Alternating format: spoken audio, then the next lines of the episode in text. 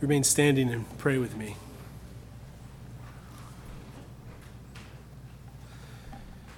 Father, would you pour out your Spirit upon your people afresh and anew this morning?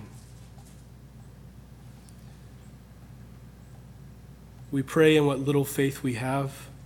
We pray confidently that Jesus honors his promises. I know I need the Spirit, for I am not able to do what I'm up here to do. Be with the preaching of your word. May it honor you. May it bring us to a greater depth of knowledge of you and our place in your world and in your kingdom. We pray in the name of your Son, Jesus Christ. Amen. You may be seated.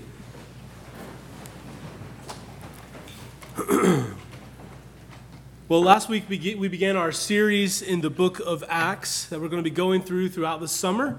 And we looked at how Luke situated his narrative within this overarching true story of the world. This overarching story of what God is doing in the world that finds at its center, that finds at its climax Jesus Christ. Crucified, died, but three days later, through the power of God, risen to new life, and now, just 10 days ago, right, as we move through this story again each year, just 10 days ago, ascended to the Father to be at his right hand, to rule and reign in heaven over all the earth. This is the larger, this is the bigger, true story of the world that Luke situates the entire book within. And it's this story that gives significance and meaning and purpose to all the little stories in Acts that we encounter. And we went over that last week. And this is also that true story that gives meaning and significance and purpose to each of our lives and the stories of our lives. And we ought to see ourselves wrapped up and drawn into what God is doing, this unfolding drama of what God is doing on earth in Jesus and through the Spirit, at work in you in us together as the church. And now, on Pentecost Sunday, we come to that final piece of that larger story that we need to be set in place before we move throughout the book. And that final piece is what? Any guesses what we're doing here on Pentecost Sunday? Oh, are we going to have to go through foundations again?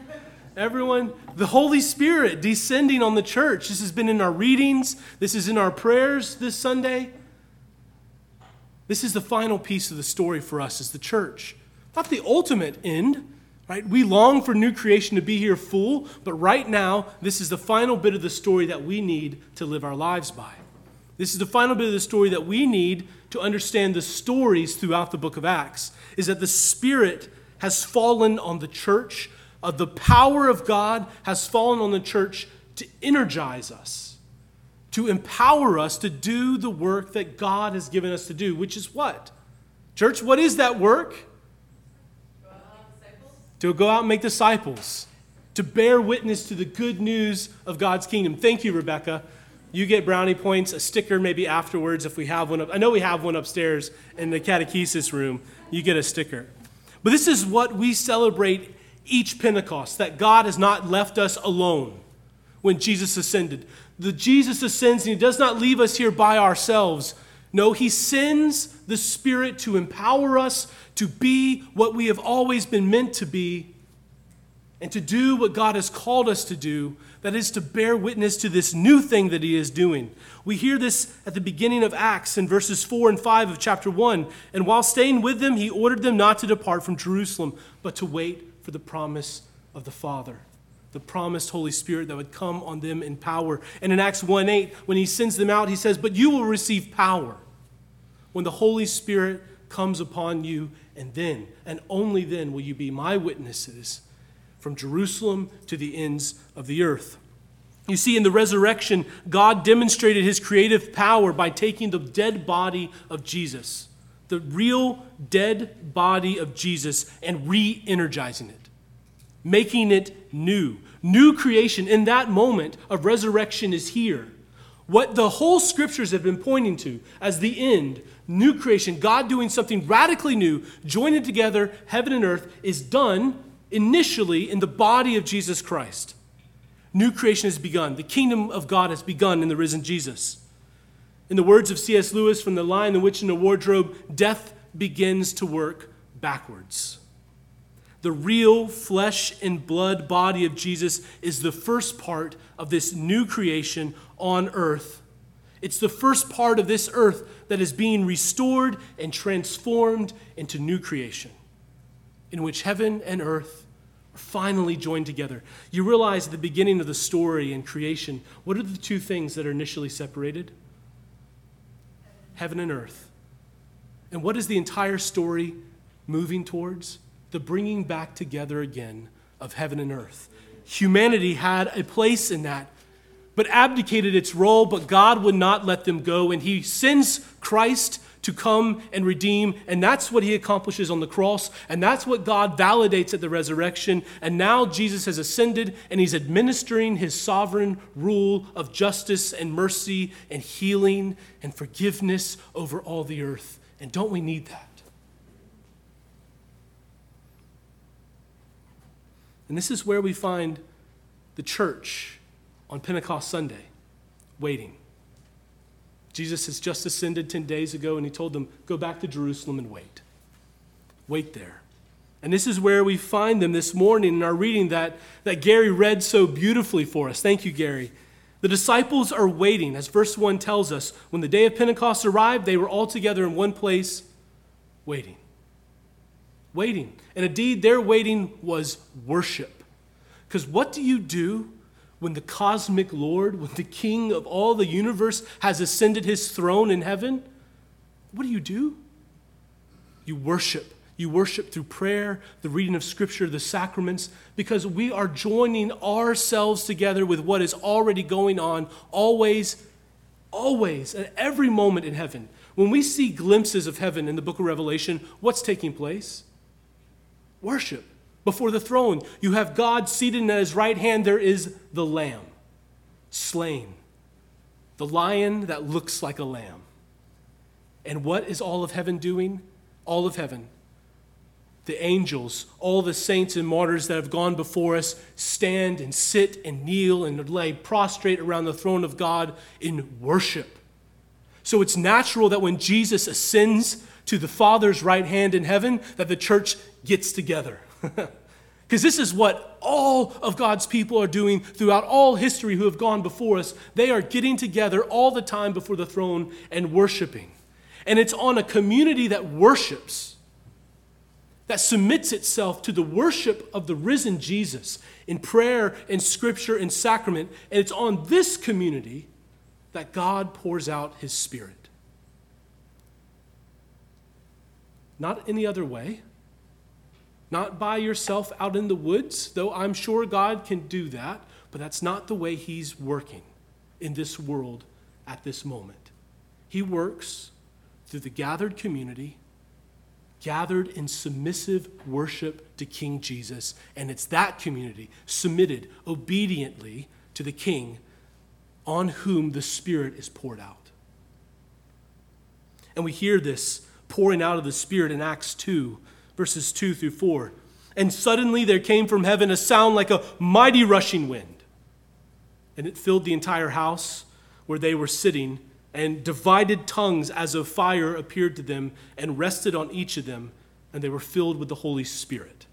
And they began to speak in tongues, languages, as the Spirit gave them utterance. The first four verses of Acts 2 present a foundational truth that we must get down and never, never lose sight of it as the church. In general, and particularly as Christ Church, we cannot lose sight of this foundational truth. And here is this truth the beginning of the mission to bear witness to the good news about Jesus. That's what he's called us to in Acts 1 8.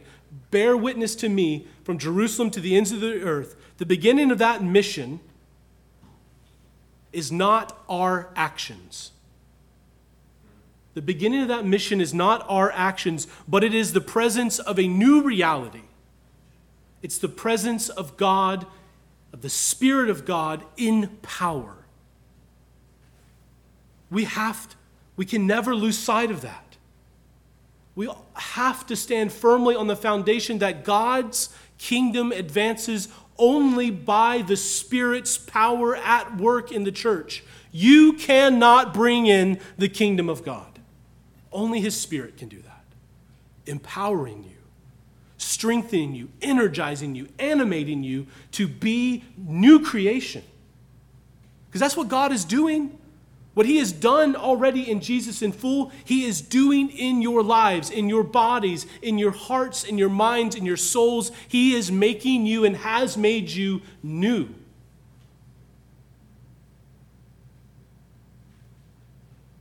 You have been equipped to proclaim the good news throughout all the world.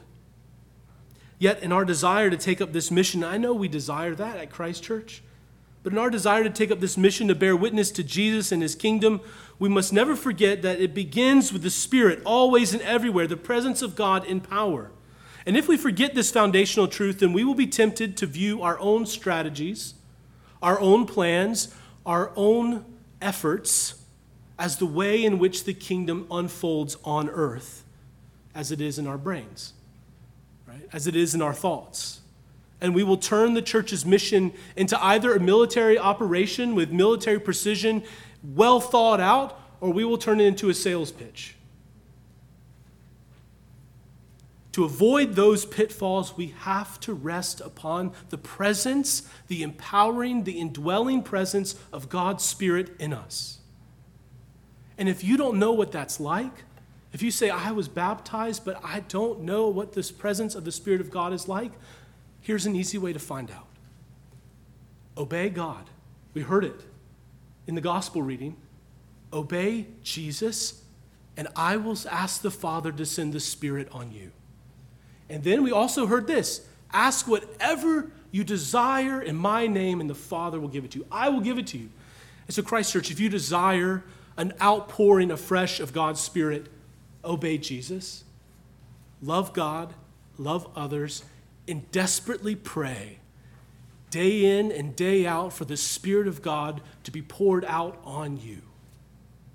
And God will answer your prayer. He will fulfill the promise of Jesus. He will pour His Spirit out on you and make you new. The beginning of the mission to bear witness to the good news about Jesus and God's kingdom begins with the presence of the Holy Spirit in power poured out on the church. A story from the ministry of Lesslie Newbigin uh, illustrates this well.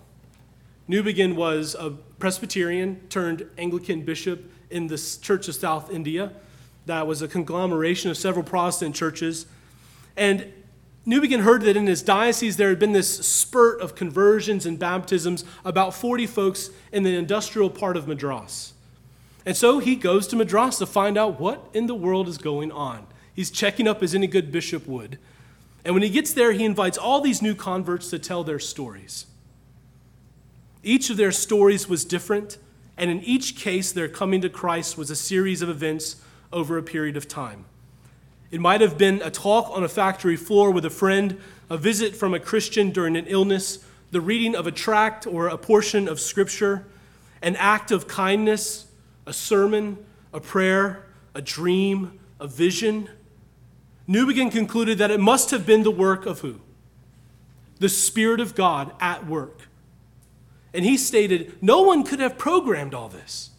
No one could have designed all this. No one's strategy could have orchestrated all of this.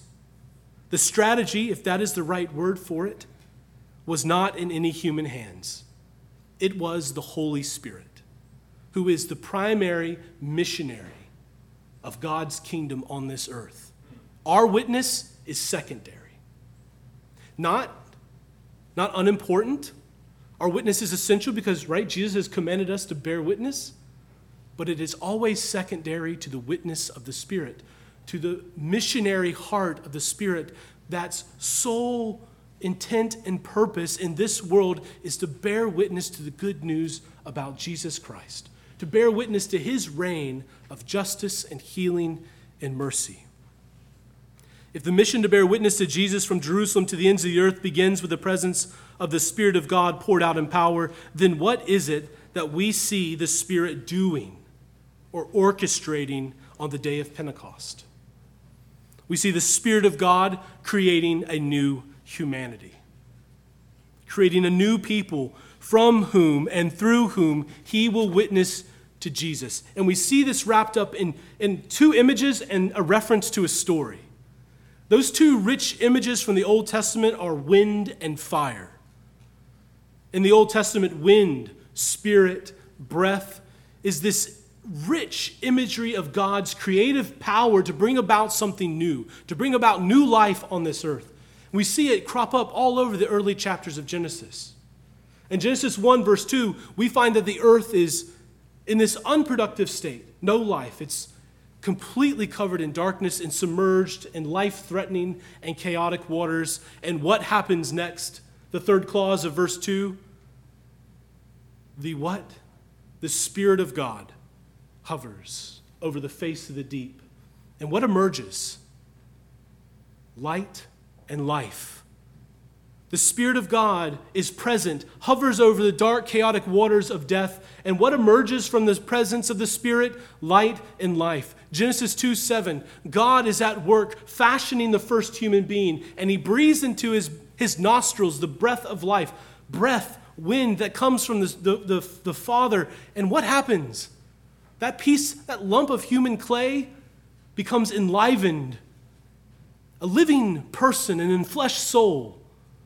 Genesis 8 1, God has just been in the, has reached the climax of his judgment over all the earth because of human violence and evil through the waters of the flood. And what do we see in Genesis 8 1? Does anyone know?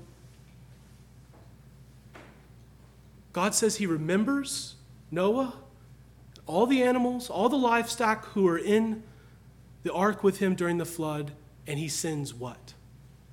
A strong wind. And that wind does what? It recedes the waters of the flood, it recedes the waters of judgment. New ground emerges again. Light is able to re energize the earth again and to bring about life. And now the life on the ark is able to be sustained and nourish and flourish on earth once again. Death begins to work backwards when the Spirit of God shows up.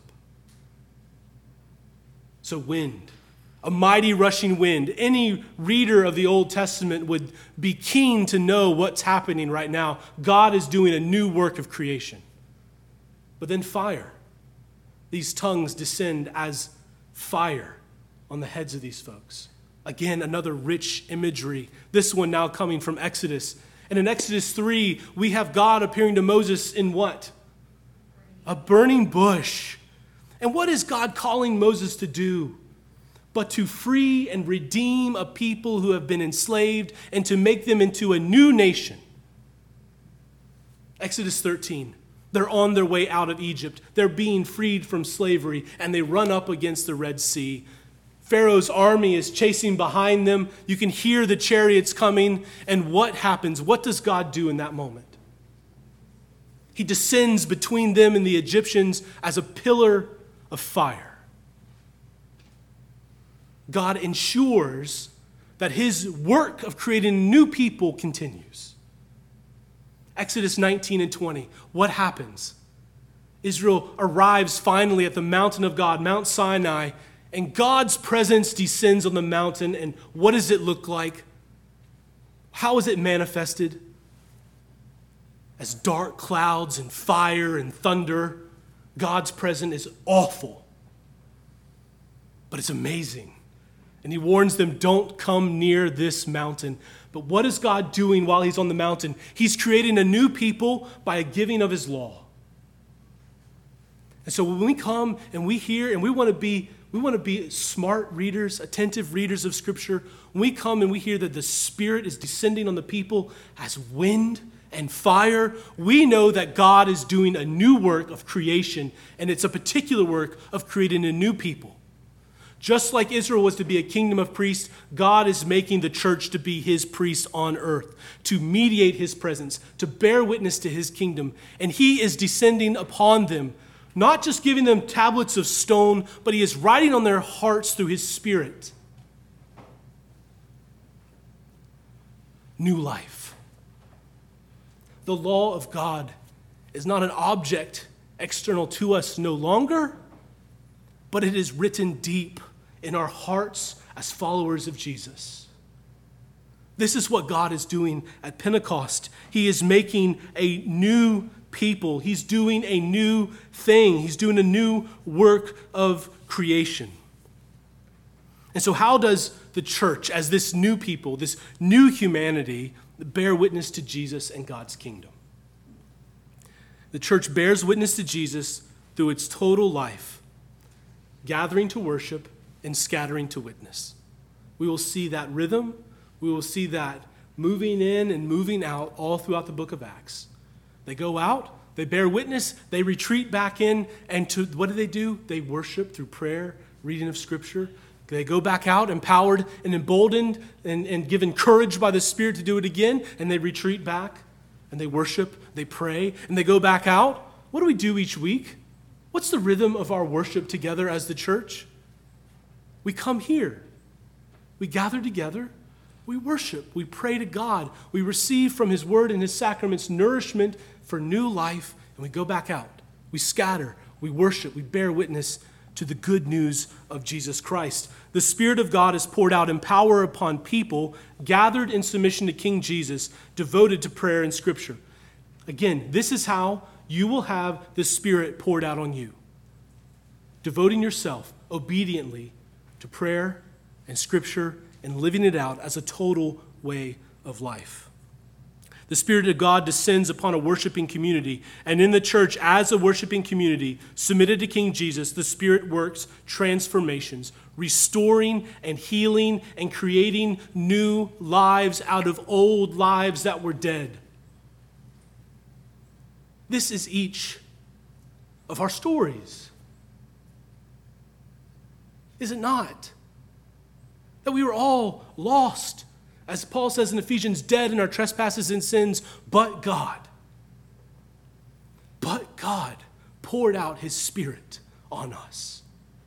But God directed providentially, sovereignly, supernaturally people to come into our lives to live out and to proclaim to us the good news of Jesus, whether that was our parents, or whether that was our neighbor, or whether that was our mother's, our friend's mother, or whatever it might have been. God has directed that. He has brought you into this community.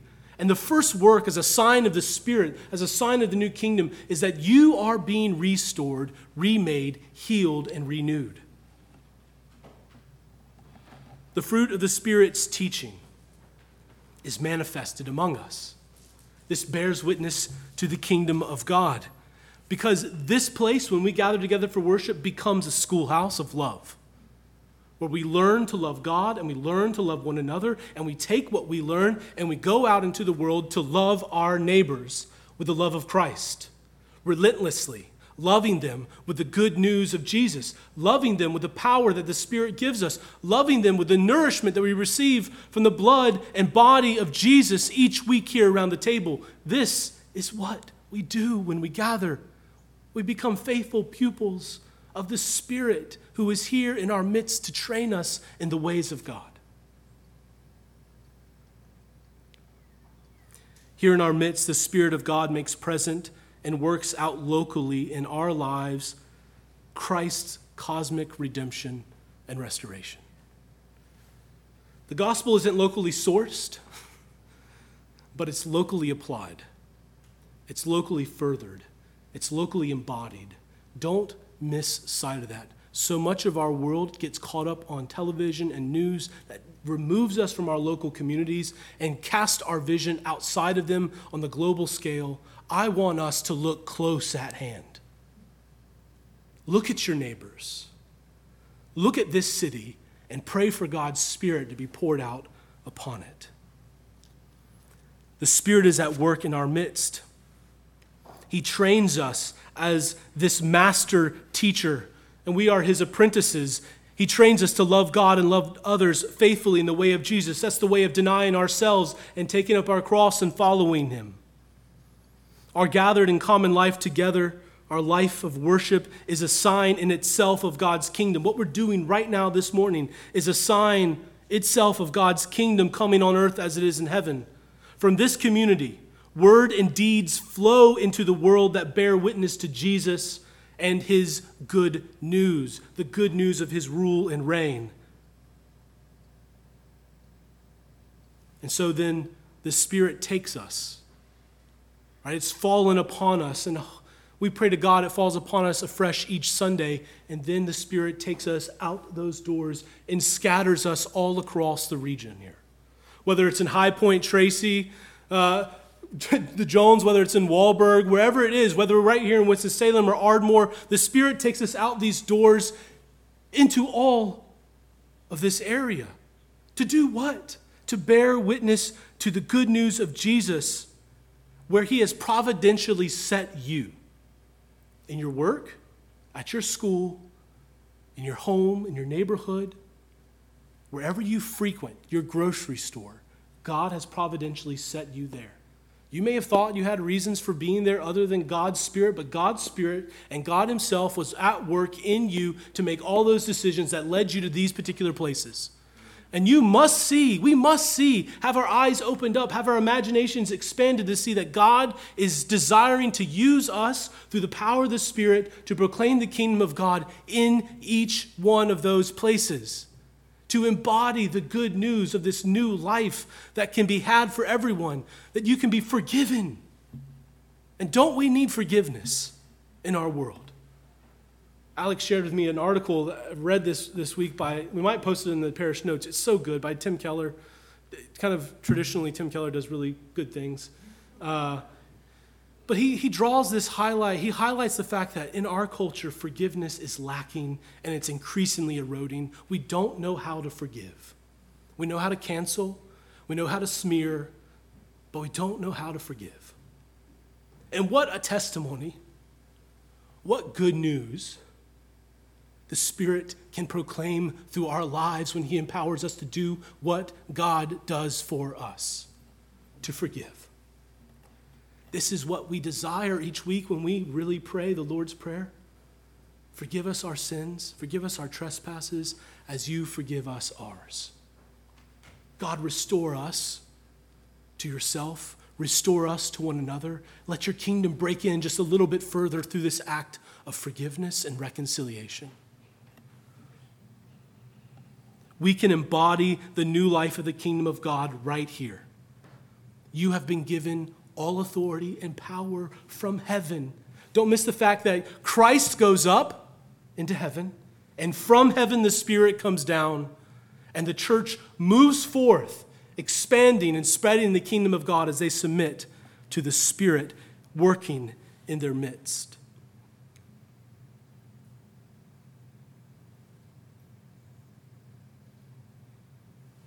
When we embody in this city the life of God's kingdom made manifest in acts of love and forgiveness and reconciliation, these acts and deeds become in themselves signs of the kingdom of God, and people will begin to ask you, Why are you doing this?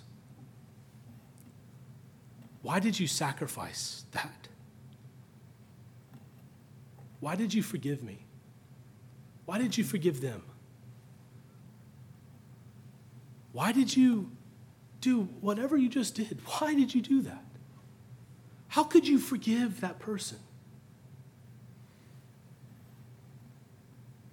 Why were you kind to me? Why did you have compassion for me? Our deeds bear witness to the kingdom of God, just like the sign of tongues bore witness to the kingdom of God in Acts. Yet those signs in themselves are not sufficient. There needs to be explanation.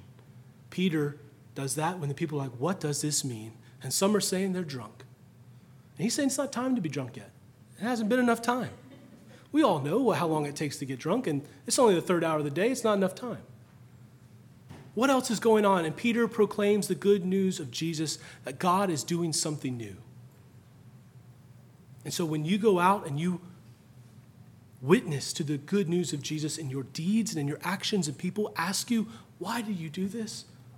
How could you possibly sacrifice finances for that? you can respond to them as Peter responded that Jesus has done something new in my life. He has healed me, He has forgiven me, He's transformed my marriage, He's transformed our friendships. My children are being reconciled to me.